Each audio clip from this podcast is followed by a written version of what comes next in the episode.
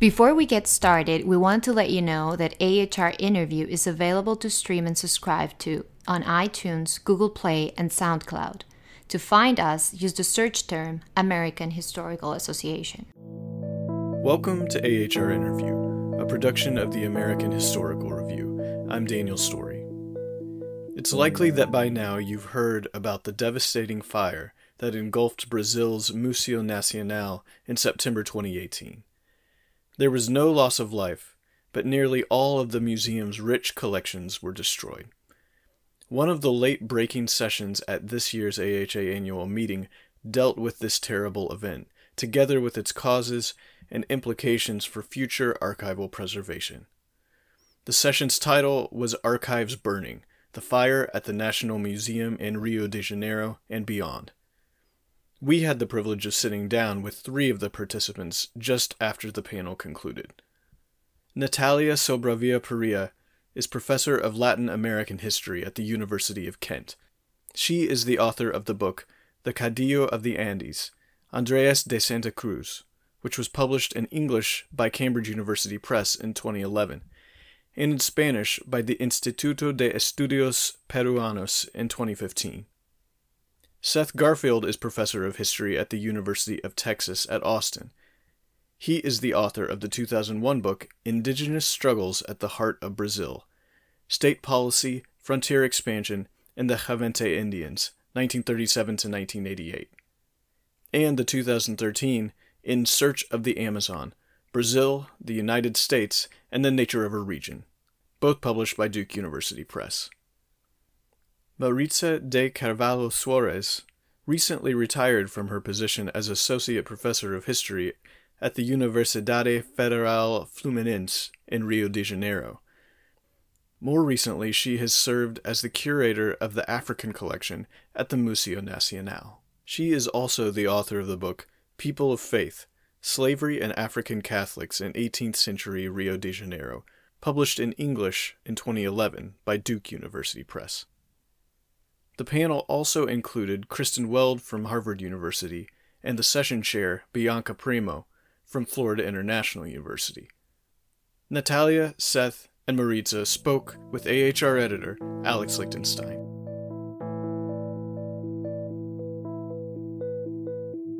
All right, so the panel that we just attended at the AHA a few minutes ago was about the destruction of the burning down of the Museo Nacional in Rio de Janeiro.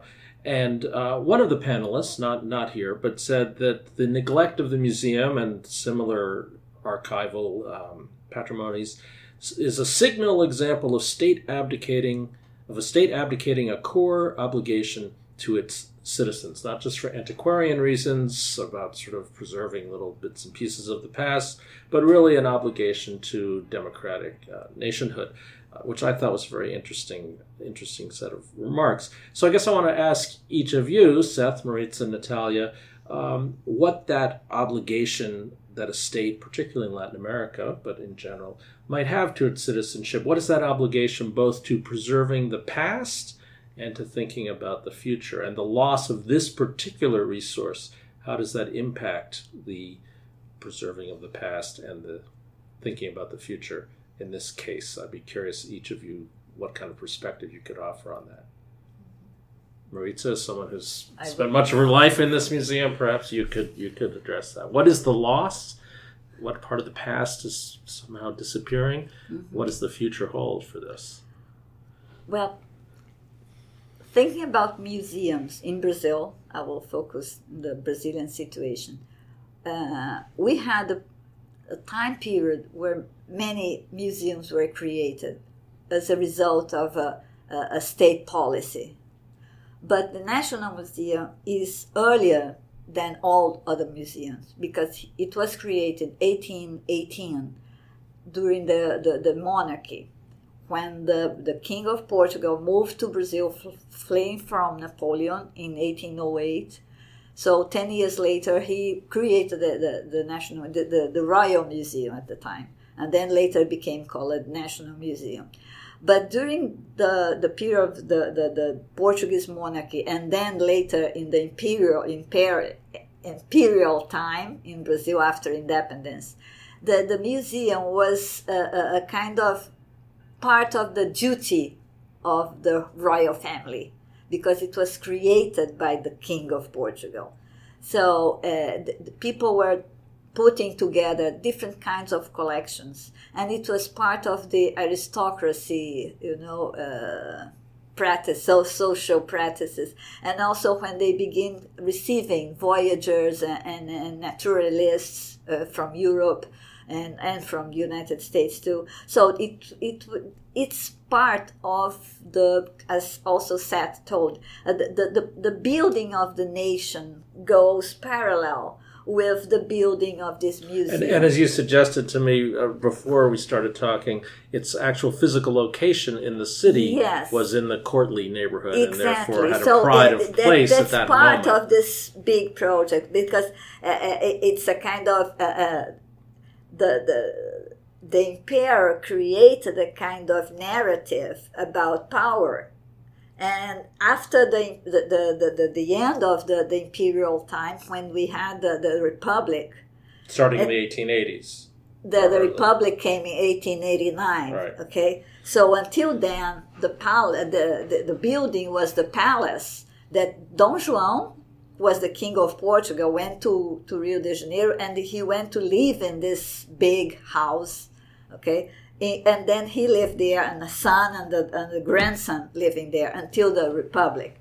So after the Republic, they transformed the royal palace in a museum. Because until then, the museum was in another place, in another building, far from there.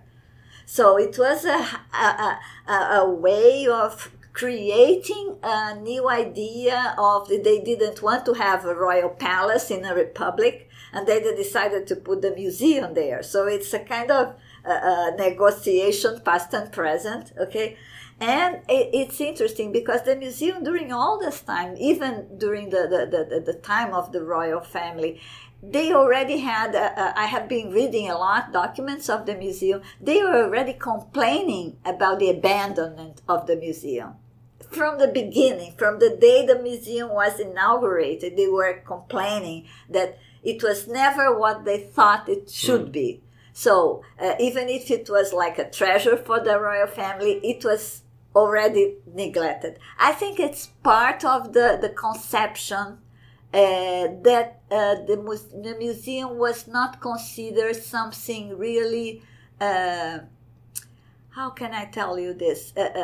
The education and all the science produced in Brazil, it eventually began moving out of the museum, because in the early 19th century, the museum was the only academic institution in the whole country. Okay, so when the science began enlarging in Brazil, different institutions were created, and the museum became an old-fashioned scientific place. It does seem to me that, especially from the panel, that in many ways the history of the museum mirrors some of the developments of the history of Brazil. And Seth, I want to turn to you, because in your remarks on the panel, you suggested quite nicely that there's some ambiguity, that this is a storehouse, a treasure house of the nation's history, but that's a history that's marked by things like racism, for example. So moving into the Republican period,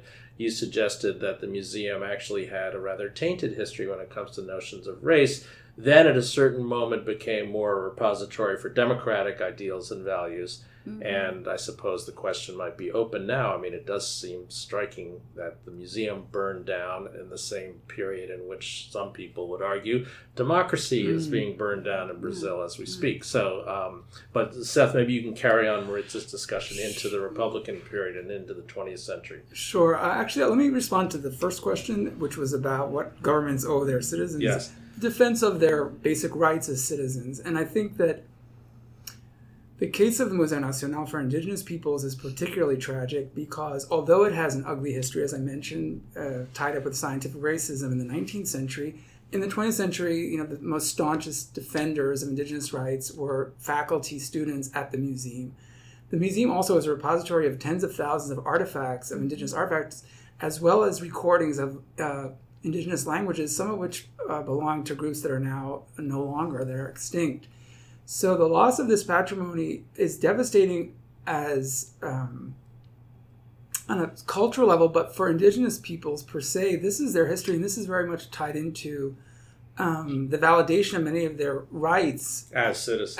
And this would be true for African diaspora people as well, it sounds like. Correct. And now in particular, since you mentioned the burning down of democracy in Brazil, this is a very critical moment where the rights of indigenous peoples and the descendants of runaway slaves are particularly endangered. And so the loss of this sort of historical material, this references, is tragic.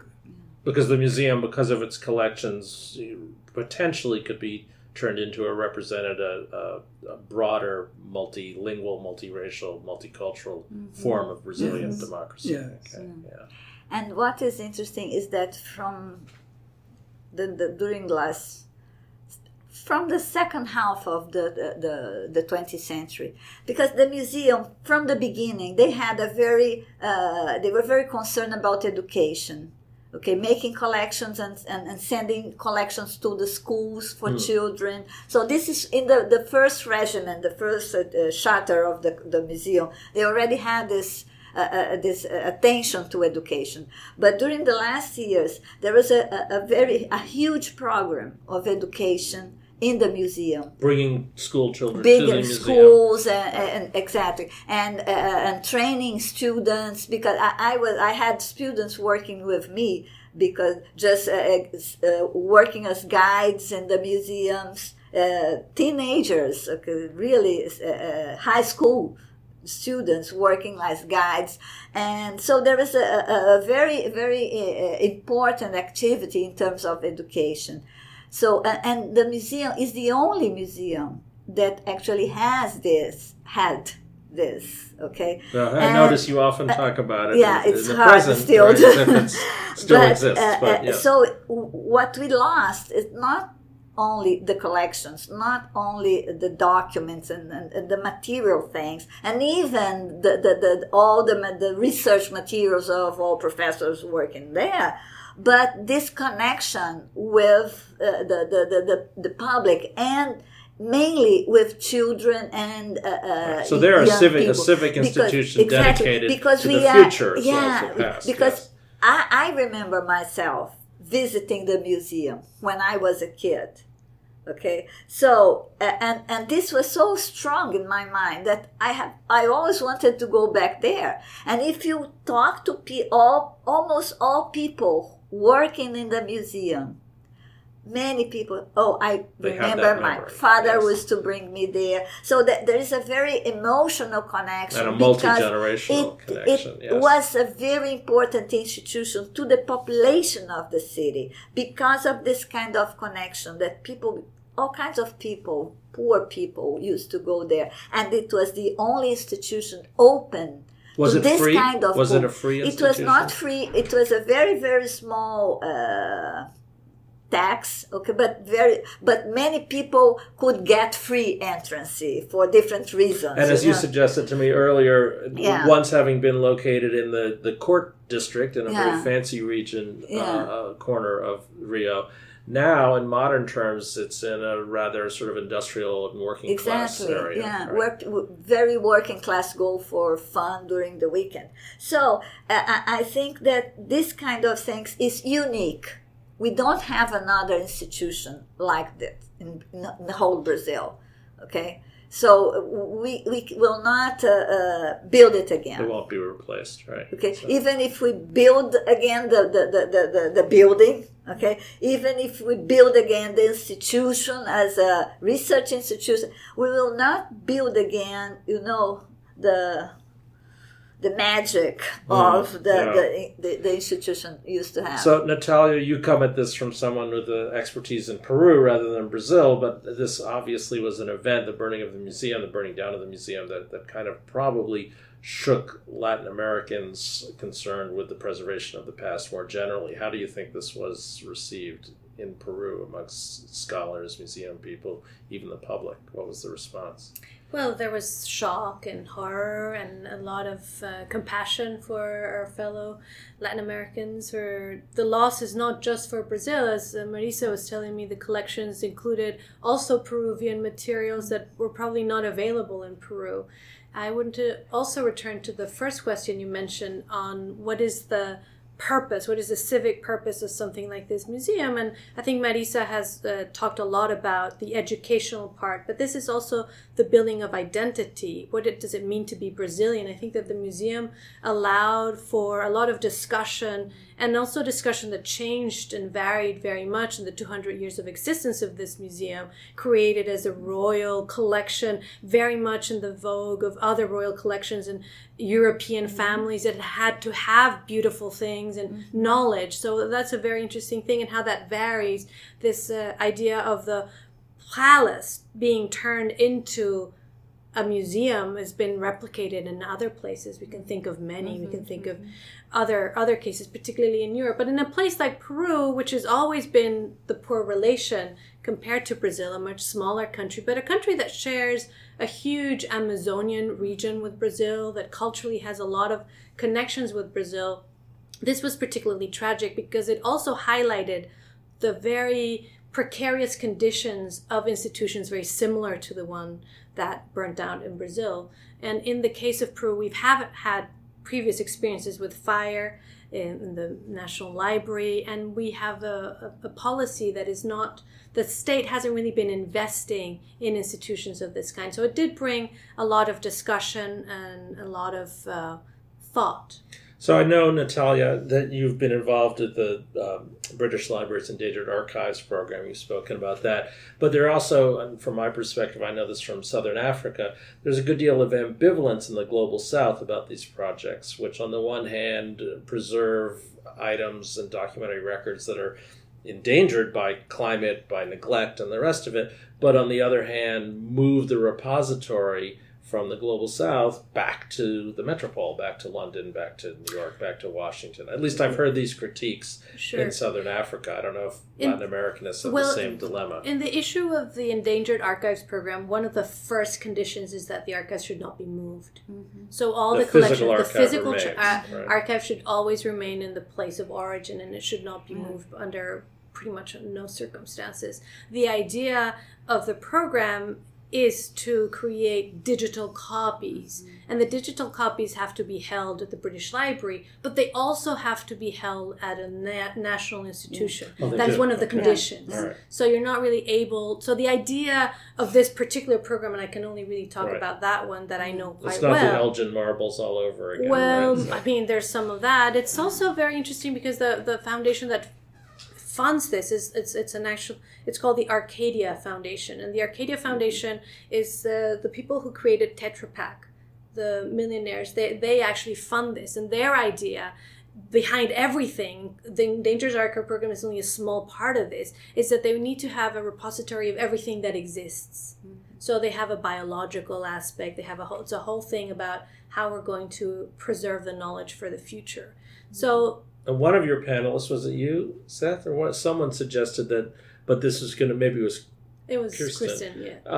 That this would be driven by private capital. So, for instance, this great digital archive of everything actually will be owned by Google, just the way the visual archive of the 20th century is owned by Getty Images and one or two other corporations now. But I think that another question we have to ask ourselves about digital archives is what is going to happen to them in 100 years and 200 years and 500 years? Will they be readable? Well, exactly, and how are they going to be preserved? Because now we have a fire that happened and disappeared things that had been collected for 200 years, and that's a long time on some measure, but it's actually not very long in another measure.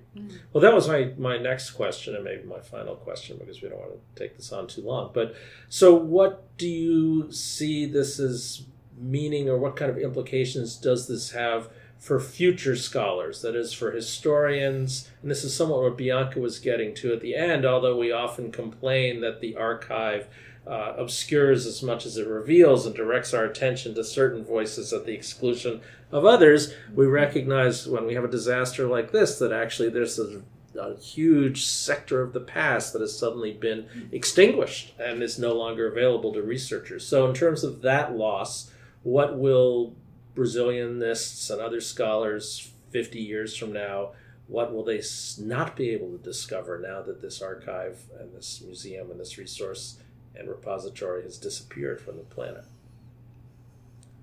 Wow. I mean, Seth, you may have remarks about the indigenous history, the African physical history. Artifacts are gone, but it does create a whole new set of historical questions and problems that need to be investigated. And I think that's what came up very clearly, very robustly in the discussion today, that there is no real accident. There is no real natural disaster, environmental fire. That there's structural reasons behind these events, and a historian will have to reconstruct the many factors that contributed to this disaster and pose new types of questions and new challenges for future generations in moving forward. Mm-hmm. But clearly there's a loss here that cannot be denied. I mean, no matter how much we want to think about new ways of rebuilding and ways in which civil society might be coming together, there is a physical component here of loss that is unrecoverable, and that is just tragic. Mm-hmm. But that is just completing what he's saying.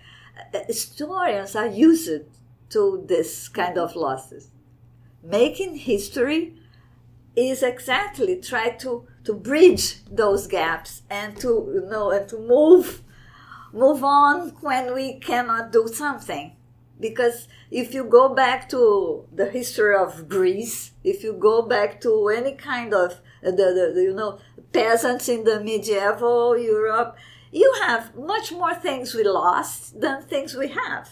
Mm-hmm. So I think what is going on now is that we are beginning to lose things close to us because those earlier periods we already lost. So I think it's a kind of challenge for historians to know how to manage this kind of things and keep working. What this, I think historians are used to not having things. So we celebrate when we find something. That's true, but we're also used to the idea that, future generations will have access to more knowledge than our present generation. And this is a reminder that that's not always the case. I think this is kind of a fallacy. Sorry, right. We think of the burning of the Library of Alexandria. Right, which is something that how much knowledge that we will never, ever be able to recover. Yeah. I mean, what we know about the classical world was kept in very, very various ways. I mean, recently they found the largest library in Germany, a Roman library, where they could actually... And they're probably going to be able to locate pieces of scrolls and read them, maybe. It's about loss, recovery. Mm-hmm. Yeah. But I think that Seth's point is very valuable. It's about the questions that the burning opens. Yeah. That is going to be about preservation, about but also museums about what museums are for. Yes. Yes. I will give you an example that what happened in Rio 20, 30 years ago. We had a circus with acrobats and elephants and it burned.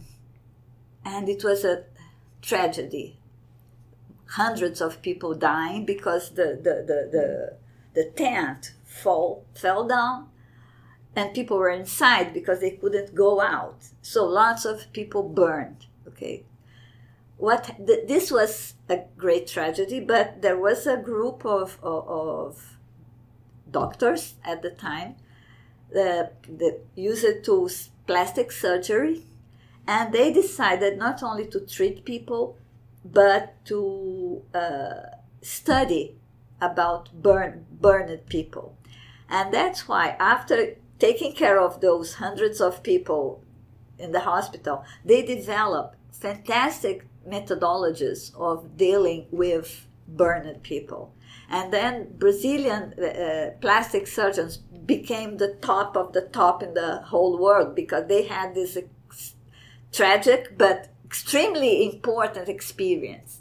So I'm telling you this because we also talk about trauma in history, okay? So this kind of trauma actually allowed that people jump to a different level in terms of research.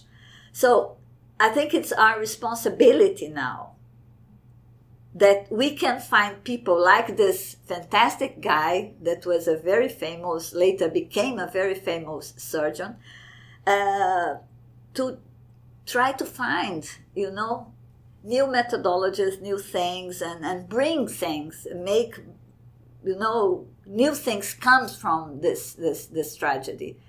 But to do this, people have to overcome the trauma we are still living.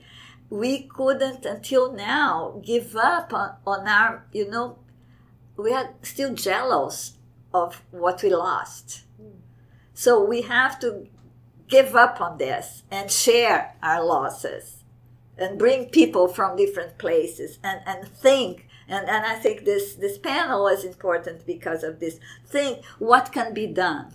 And it cannot be just me because I am too involved in the thing, okay? But other people come to help, to like the burned people, and use what we could rescue from the fire and think, you know, I could in my tiny collection, the things that I could recover from the fire are all iron objects. So you went back into the museum afterwards to recover the bits and pieces. Yes, there is a team working there. Yes. Yeah, a specialized team, archaeologists, and not me. I don't know how to do the thing, but the archaeologists were doing this.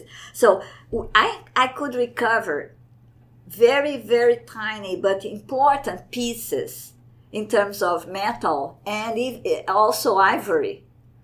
So this is a unique opportunity to study what happens to ivory in an extreme condition, what happens to fire, what kind of technology they had to make this kind of metal that resisted fire. So it's an archaeology of the present, yes. So right. I lost the documents I was used to work. I lost the objects I was used to work, but other people using the different methodologies, with a different approach, with different questions, can go back to what we could rescue from the fire and build something new.